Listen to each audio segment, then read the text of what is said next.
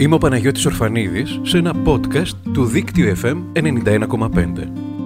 Ο Χρήστος Τιβαίος βρέθηκε στο στούντιο του Δίκτυου FM και κάναμε μαζί του μία βόλτα στα εξάρχεια και όχι μόνο, προκειμένου να μας συστήσει κάποιους από τους ανθρώπους που έχει γνωρίσει, όπως την Αρλέτα, τον Νικόλα Άσιμο, τον Παύλο Σιδηρόπουλο, την Κατερίνα Γόγου, αλλά και τον Ουμπέρτο Έκο.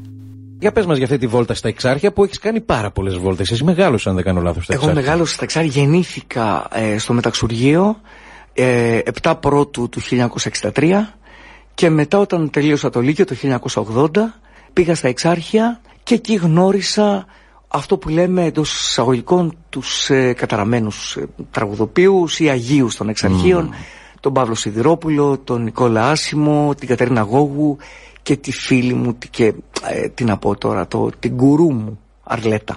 Αρλέτα. Ε. Σου είχε Ε, πει και μια τρομερή κουβέντα τουλάχιστον που είχα διαβάσει, που το άκουγα σε ένα αφιέρωμα, με αφορμή ένα αφιέρωμα στην Αρλέτα τότε. Ναι.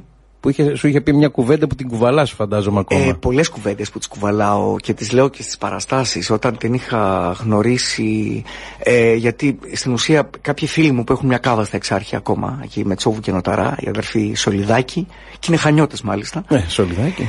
ε, τους είχα δώσει την κασέτα με τα πρώτα τραγούδια τους συνήθεις ύποπτους από τις μέρες αδέσποτες ε, με μια κιθάρα και μια φωνή την άκουσαν λοιπόν και αυτοί θεώρησαν σωστό επειδή ήταν πελάτησα η Αρλέτα στην Κάβα πήγαινε με το σκύλο της στο Σεβάχ να βάλουν την κασέτα στην Αρλέτα να την ακούσει να τους πει τη γνώμη της για τον φίλο τους και εκείνη την ώρα μπαίνω και μπαίνω, βλέπω την Αρλέτα μπροστά μου και με ακούω από ηχεία. Όπω καταλαβαίνεις, τρόμαξα. Αυτή με πιάσε μια μηχανία. Βλέπω γομάρα. Και λέω, Γεια σας. Άρχισα εγώ, χαζό παιδί χαραγεμάτο, να χαιρετάω, ξέρεις, με χαμόγελα. Και μου λέει, Παιδί μου, εσύ είσαι αυτός. Ε, και έτσι λέω, Μάλιστα. Μου λέει, Έχεις ταλέντο. Λέω, Ευχαριστώ πάρα πολύ. Χίλια ευχαριστώ. Μου λέει, Μη με ευχαριστείς. Δεν με ενδιαφέρει. Αυτό που με νοιάζει είναι τι θα το κάνεις. Αυτή ήταν η πρώτη συμβουλή, μεγάλη συμβουλή που μου έδωσε και τη συνάντησα μετά από τρία χρόνια. Όλα είχαν πάρει το δρόμο τους πια, πλατινένιος μέρες αδέσποτες, μικρή πατρίδα, πόσο πολύ σ' αγάπησα, τα ξέρει όλος ο κόσμος πια αυτά. Και τη συναντάω στον δρόμο και μου θυμάμαι τη χαιρέτησα πάλι έτσι με ένα πλατή χαμόγελο και μια χαζοχαρούμενη αμηχανία και μ, λέω γεια σας, μου λέει το θάνατο της μητέρας σου τον ξεπέρασες. Χτύπαγε πραγματικά στο κόκαλο η, η Αρλέτα. Η Αρλέτα, όντως. Ε, ναι, ναι. Της λέω όχι. Μου λέει πρόσεχε παιδί μου, πρόσεχε. Πρόσεχε γιατί έχεις επιτυχία. Να θυμάσαι ότι στην αποτυχία κάποιος χάνει το μυαλό του. Στην επιτυχία χάνει την ψυχή του. Πρόσεχε. Ωραία λόγια. Ε, και σημαντικά. Εσύ τι κρατάς, ποιες οι άγκυρές σου για να μην χάσεις την ψυχή σου; Γιατί η επιτυχία έχεις γνωρίσει σίγουρα πάρα πολύ Ναι. μεγάλη. Νομίζω ότι κάθε μέρα προσπαθώ να ξεχάσω το χθεσινό μου εαυτό και να αισθάνομαι ότι είναι η πρώτη μέρα της ζωής μου που ξεκινάω κάτι καινούριο. Ότι μ, πάντα μέσα μου έχω το γεγονός ότι η χαρά είναι η μοναδική πολυτέλεια και όχι και η πολυτέλεια δεν είναι η χαρά. Μμμ. Να σκέφτομαι ότι να διαβάζω ποίηση και το γεγονός ότι και να βλέπω, βλέπω πολύ κινηματογράφο, ταινίες κλπ. Αφουγκράζομαι τι έχουν να μου πούν οι φίλοι μου, οι γνωστοί μου, τα αγαπημένα μου πρόσωπα. Να δέχομαι συμβουλές από νεότερους. Να ζητάω βαθιά συγγνώμη όταν χρειάζεται.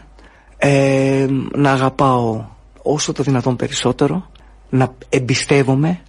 Και επίσης ε, α, να είμαι ειλικρινής στη δουλειά μου. Να είμαι ένας σωστός επαγγελματίας. Και να θυμάμαι ότι εκείνο που έχει σημασία δεν είναι να ανακαλύψεις τον εαυτό σου, αλλά να δημιουργήσεις τον εαυτό σου. Το κρατάω και αυτό. Σήμερα έχεις πει δύο-τρία πράγματα που τα έχω κρατήσει και εκτός αέρα και μου αρέσει. μου λέγε και κάτι ωραίο έτσι για τον Ουμπέρτο Έκο και θα γυρίσουμε στα εξάρχεια. Ναι. Θα ήθελα λίγο, αν, δεν, αν Ναι, θέλεις λίγο, βεβαίως. να μου πεις έτσι για αυτή τη συνάντηση με αυτόν τον Αυτή η μεγάλο συνάντηση, άνθρωπο του, του πνεύματος. Γιατί αυτό που μου έλεγες, εγώ αν μου με ρωτούσες τι είναι αυτό που σε κρατάει, όχι εγώ προσωπικά, αλλά από έτσι κουβέντες αντίστοιχες που έχω κάνει για ανθρώπους που γίνονται αναγνωρίσιμοι και το ξαφνικό, εσύ δεν έγινες βέβαια ξαφνικά, αλλά παρόλα αυτά αυτή η άμεση αναγνωρισιμότητα πολλούς Ναι. μπορεί να τους τρελάνει. Νομίζω ότι μόνο η γνώση, θα έλεγα εγώ, η γνώση είναι αυτή που σε κρατάει. Η γνώση είναι αυτή που σε κρατάει Ε, το, ακριβώς. το κέντρο σου, το εσωτερικό να μην ξεφεύγει έτσι ώστε να μην παρασέρνεσαι. Ακριβώς. Και ο Ουμπέρτο Έκο είναι ένας άνθρωπος. Ακριβώς με έμαθε να διαφυλάσσομαι από τον κίνδυνο του να κατασκευάζω εχθρούς, που είναι ένα, ένας αισθηκτόδης κίνδυνος αυτός. Πάντα δηλαδή υπάρχει η, απέ, η απέναντι όχθη και κατασκευάζεις πολλούς εχθρούς. Ότι δεν υπάρχει πιο εγγενής ε, και αισθηκτόδης ρατσισμός από την τσιγκουνιά στα συναισθήματα και στην τσέπη. Και αυτό που μου έλεγε ότι μου λέει αν θες πραγματικά να δημιουργήσεις αυτό που λέγαμε πριν ούτε θα αποκρύπτεις ούτε θα φανερώνεις. Θα υπενήσεσαι Μείνε για να αντέξω το χρόνο πριν με γκρεμίσει. Μόνο εσένα θέλω ένα δρόμο να μου χαρίσεις. Είναι ριζωμένος ο φόβος μου σαν νύχτα βαθιά. Γίνε γύρω από το πρόσωπό μου σε στία μουδιά Λοιπόν, σε αυτή τη βόλτα λοιπόν είπαμε συναντάμε τον Νικόλα Άσιμο, τον Παύλο Σιδηρόπουλο. Ακριβώς. Τους γνώρισες, Έτσι όπως εσύ τους τους γνώρισα, πρόλαβες; όπως τους γνώρισα, ναι, Τους ναι. γνώρισες; Τους γνώρισα στην πλατεία. Θυμάμαι ότι για μας ο Νικόλας ήταν ε, ο αγρίκος από την Κοζάνη. Ε, σιγά σιγά μάθαμε να, ε, πώς να το πω, να αντλούμε και να αφουγκραζόμαστε μνήμη από τη βαθιά του ανάγκη για ποίηση και τραγουδοποιία.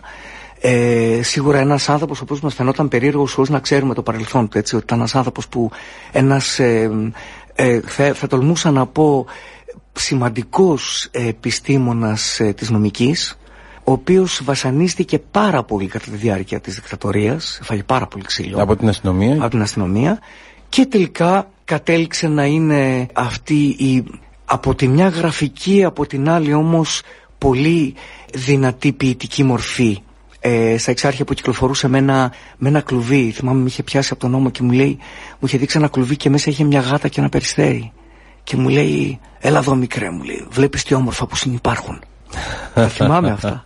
Επίσης μια μέρα τον συνάντησα και είχε μια υδρόγειο σφαίρα στον ώμο του. Από αυτές τις μικρές που παίζουν τα παιδιά.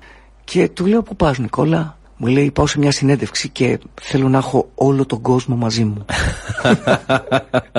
φοβερός, φοβερός. Ο Σιδηρόπουλος; Ο Παύλος Σιδρόπουλος ήταν μια πολύ εξέχουσα μορφή και ένας... Ε, ε, θυμάμαι τον συνάντησα έξω από το τσαφ, από τα μπιλιάρδα που πηγαίναμε τότε και μετά βγαίναμε ξημερώματα από τα μπιλιάρδα και πηγαίναμε απέναντι στη Μαρονίτα να πιούμε μπύρες και τον συνάντησα ακουμπισμένος σε ένα δέντρο με αυτό το... ήταν κούκλος το βλέμμα του, αυτά τα, αυτό το, το γαλαζοπράσινο βλέμμα του ας πούμε και ένα άσπρο ζιβάγκο φόραγε. Και θυμάμαι είχε ψιθυρίσει μια κουβέντα τον άκουσα και δεν τόλμησα μετά να του μιλήσω να... μάλλον σκεφτόταν δυνατά και έλεγε έχω μια θλίψη για τα μακρινά αριστουργήματα ένα πράγμα τέτοιο. Μετά βέβαια μας γίναμε και πολύ φίλοι και είμαστε ακόμα πολύ φίλοι με τη Μελίνα την αδερφή του όταν έκανα και το φιέρωμα στον Παύλο θα έλεγα ότι ο Παύλος που λένε όλοι ότι ήταν πολύ ευγενικός. Ναι, ήταν ευγενικός. Το θέμα δεν είναι ότι ήταν ευγενικός. Ο ευγενικός έχει καλούς τρόπους. Ο Παύλος ήταν ευγενής. Ο ευγενής παρετείται από την ανάγκη της αυτοδικαίωσής του. Αυτό ήταν ο Παύλος. Ναι. Αυτό θυμάμαι. Ε, Κατερίνα Γόγου. Και για πάμε και στην Κατερίνα Γόγου. Κατερίνα τη γνώρισα, τη γνώρισα ως ποιήτρια Κατερίνα Γόγου μέσα από την κόρη της τη Μυρτώ. Έφυγε και εκείνη νωρίς και η κόρη και η Κατερίνα και η Μυρτώ και η Κατερίνα. Είχε ένα μαγαζί με μεταχειρισμένα ρούχα στην Ανδρέου Μεταξά ακριβώς εκεί στην πλατεία των Εξαρχείων και πήγαμε να πιούμε καφέ και δυσκολεύτηκα να, ξέρεις, να ταυτίσω αυτή τη μορφή αυτής της goth ποιήτριας που έβλεπα μπροστά μου με αυτό το, ε, το κορίτσι, τη νέα ηθοποιό που υποδίωταν πάντα αυτούς τους, αφελ, τους ρόλους του αφελούς κοριτσιού στις Ναι. ταινίες της δεκαετίας του 60 ας πούμε ελληνικές ταινίες αυτό που λέμε οι ελληνικές ταινίες. Μάσαγε τσίχλα και χόρευε σέικ ας πούμε και φώναζε στον μπαμπά με τα χρήματα πάντα να της δώσει χαρτζηλίκι κάθε άλλο παρά αυτό ήταν η Κατερίνα Γόγου. Ε, μια πραγματικά μια τρομερή ποιήτρια τρομερή ποιήτρια. Δηλαδή ε, νομίζω έχω μέσα μου τη, την Κατερίνα Γόγου και την Κική Δημουλά τις έχω πραγματικά σαν τις ε, θηλυκές βυθισμένες άγκυρες επάνω στο κορμί μου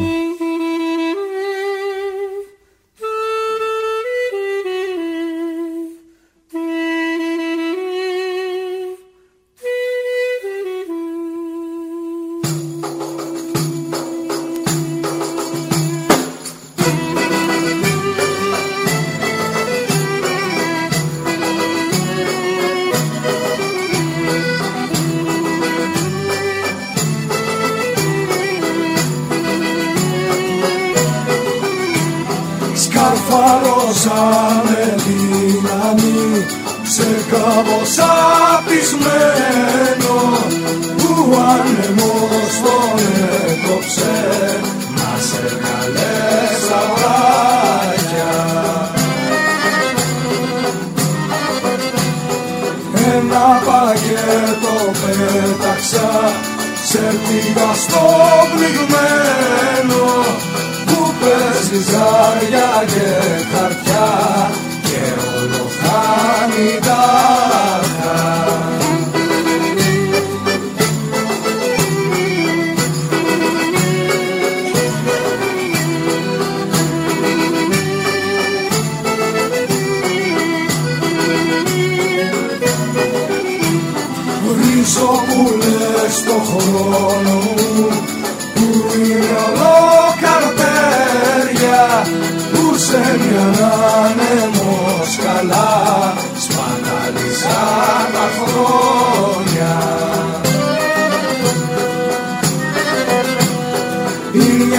μια της άκρης στο κενό η άλλη από τα ρέλια η μια της άκρης στο βυθό η άλλη ως τα αστέρια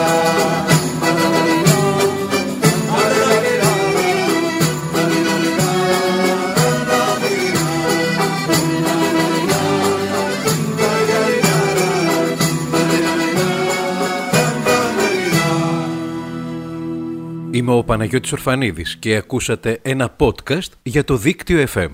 Ακούστε όλα τα podcast του Δίκτυο FM 91,5 στην ιστοσελίδα δίκτυοfm.gr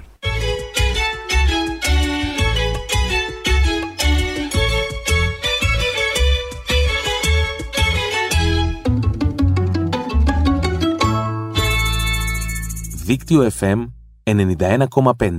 Όλη πόλη, ένα δίκτυο.